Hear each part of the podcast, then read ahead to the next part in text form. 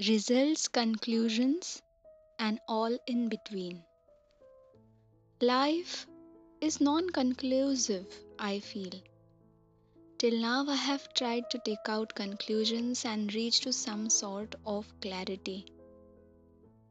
But I feel it is a flow which keeps going, and always, always we are loved in this process. Even in the most painful, dreadful moments, we are loved. If you ask me by whom or how, I really don't have an answer. But deep down from the gut, let me tell you that I am a believer. And this gut tells me we are loved.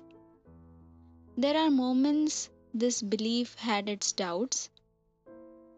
But as Steve Jobs has put it in right words, that when we connect the dots, we see how all this time we were guided to where exactly we are supposed to be.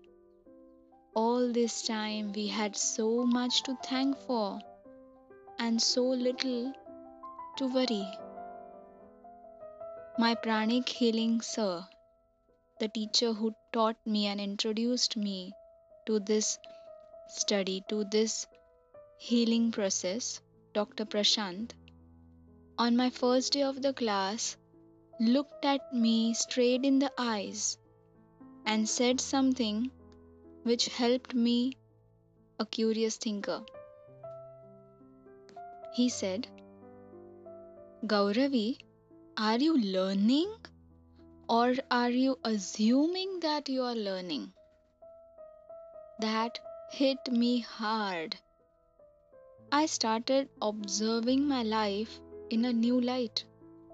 I realized how much I had made conclusions in my mind and that how I didn't know anything. We never do. We just experience, isn't it? Life puts us in awe and in surprises. Now, why don't we like it? Why don't we like those surprises?